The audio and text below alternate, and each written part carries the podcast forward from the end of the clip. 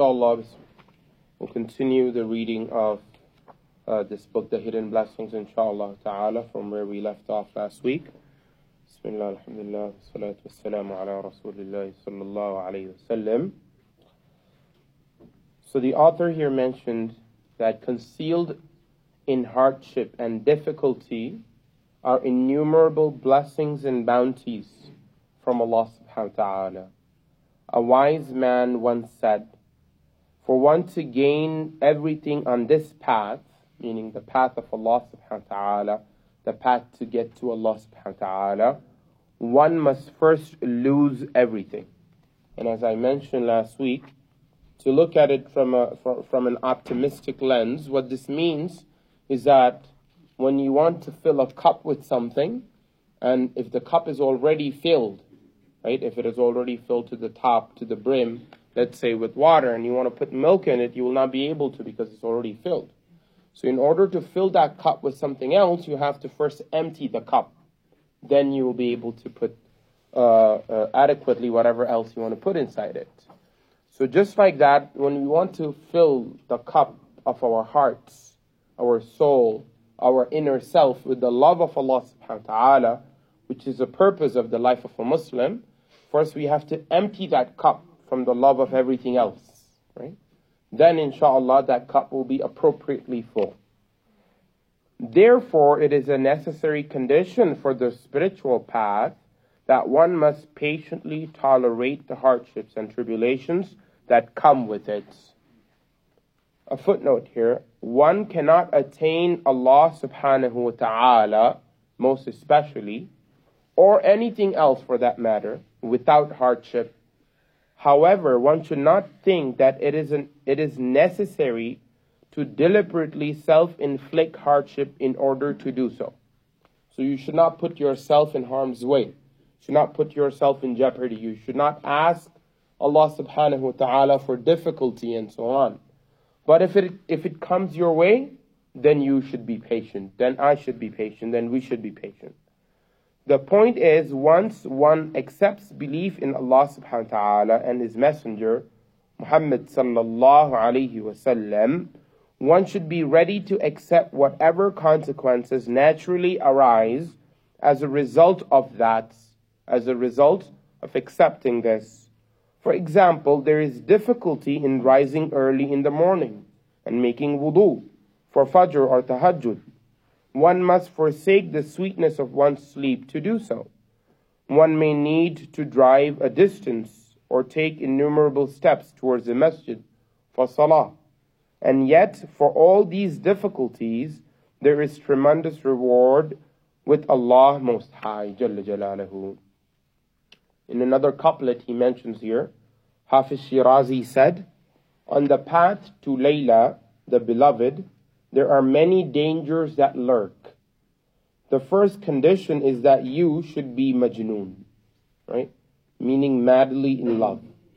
So this is a reference to a classical Eastern story which was used as an allegory for someone who went to all lengths in seeking his beloved. In this case, the beloved is metaphorically referring to Allah subhanahu wa ta'ala. So you have to go to whatever length it might take in order to attain the beloved. That is Allah subhanahu wa ta'ala, inshallah.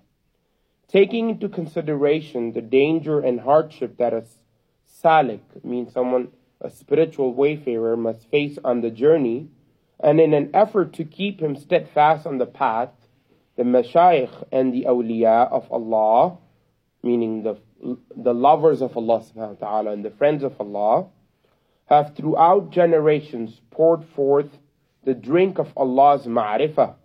Ma'rifah means the recognition of Allah subhanahu wa ta'ala for their disciples, i.e. students. They did this to quench their thirst for the divine love. Hafiz Shirazi mentions in the very first couplet of his diwan, another couplet by him, O cupbearer, bring forth the cup and put it to my lips. For the path of love seemed easy at first, but what came was many hardships. Explaining this couplet, in such poetry, the cupbearer refers to the sheikh, the teacher, the mentor. With regards to the phrase bring forth the cup, and put it to my lips. This can be understood as pour me more knowledge so that I can traverse this path. And this is very important from the, you know, this, these uh, couplets and other things that the awliya and, uh, and the teachers, they, they mention in Sha'r is because human beings, they love poetry, right? So it is translated into poetry so that we remember over generations and take it forward. But in essence, Allah subhanahu wa ta'ala says in the Quran, He commands this to the Prophet sallallahu وَقُلْ رَبِّي زِدْنِي عِلْمًا Right? And, and say, O Prophet of Allah, increase me in knowledge. What knowledge? That knowledge which takes you, O Prophet of Allah, and those who follow you closer to Allah subhanahu wa ta'ala. Right? That is what a Muslim seeks.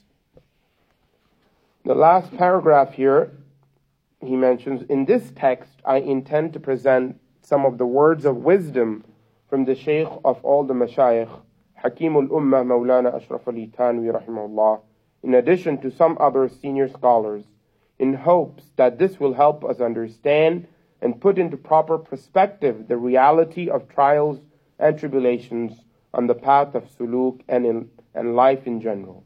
May Allah subhanahu wa ta'ala make this a means of guidance and strength for the wayfarers of this path, and Allah alone is the one who bestows success. Ameen ya Rabbil So inshallah we'll continue from uh, Wisdom 1 and so on from next week.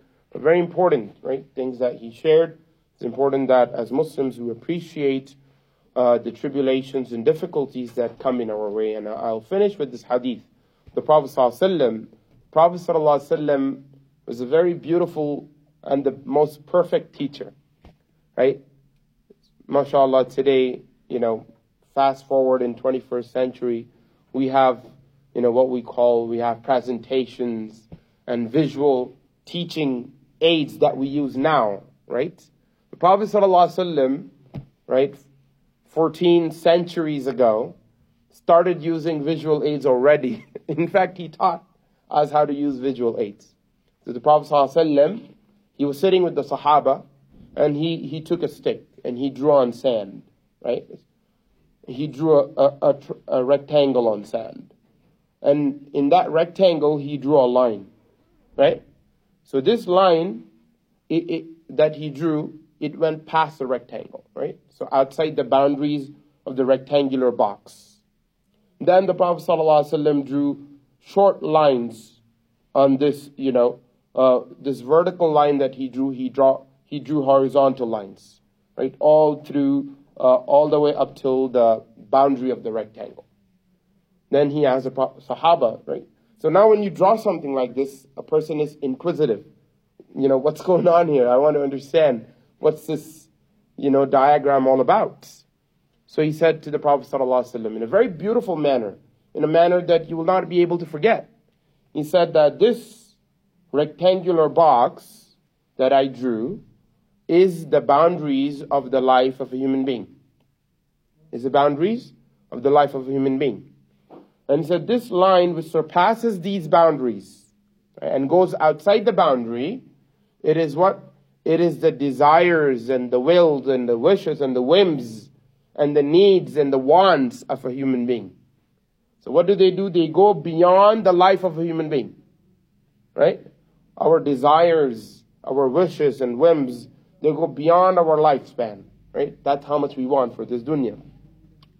Then the Prophet ﷺ said, these short lines, which are, you know, right? After every line, there's another line. After every line, there's another line, right? They don't finish. All the way until the boundary. What are those? He said, these are nothing but trials and tribulations and tests that come your way in this life. You pass one, and then you stumble into another. And then you pass that, then there's another. That's the reality of life. So very perfect. You have to first understand, in order to you know, be able to face the dangers and the tribulations, for the human mind, psychologically, you have to accept it. Until you accept it, you'll never be able to face it. So the Prophet ﷺ made the Sahaba accept the reality, what the life is all about. That the life is going to be covered with trials and tribulations. Having said that, the Prophet ﷺ was extremely and the most optimistic. He was never a pessimistic. He did not live in depression, right? the Prophet ﷺ is not telling us to live in depression. Rather, he's saying the first step to get out of depression is to accept the reality of your life. Then you look at it from an optimistic lens by starting to prepare for that. If you don't know what is on the journey, how are you going to prepare for that journey? So the first step to preparing for a journey is to know what is going to come on that journey. So the Prophet ﷺ is preparing the Sahaba and all of us that this is the journey of a life of a human being. That we are going to face trials and tribulations. And we need to stop in order to be happy in this life and akhirah. We need to stop complaining. That is the essence of shukr. We need to stop complaining. Why? Because if you complain, you're sad and your life is filled with sadness. If you stop complaining, then you face the reality and then you try to go beyond that. Right? So this is a very beautiful example that we should edge in our mind. And that is how we should look at life. Right? And then the, the line that goes past is our khwahishat, desires. And then the couplet, again, couplets are beautiful.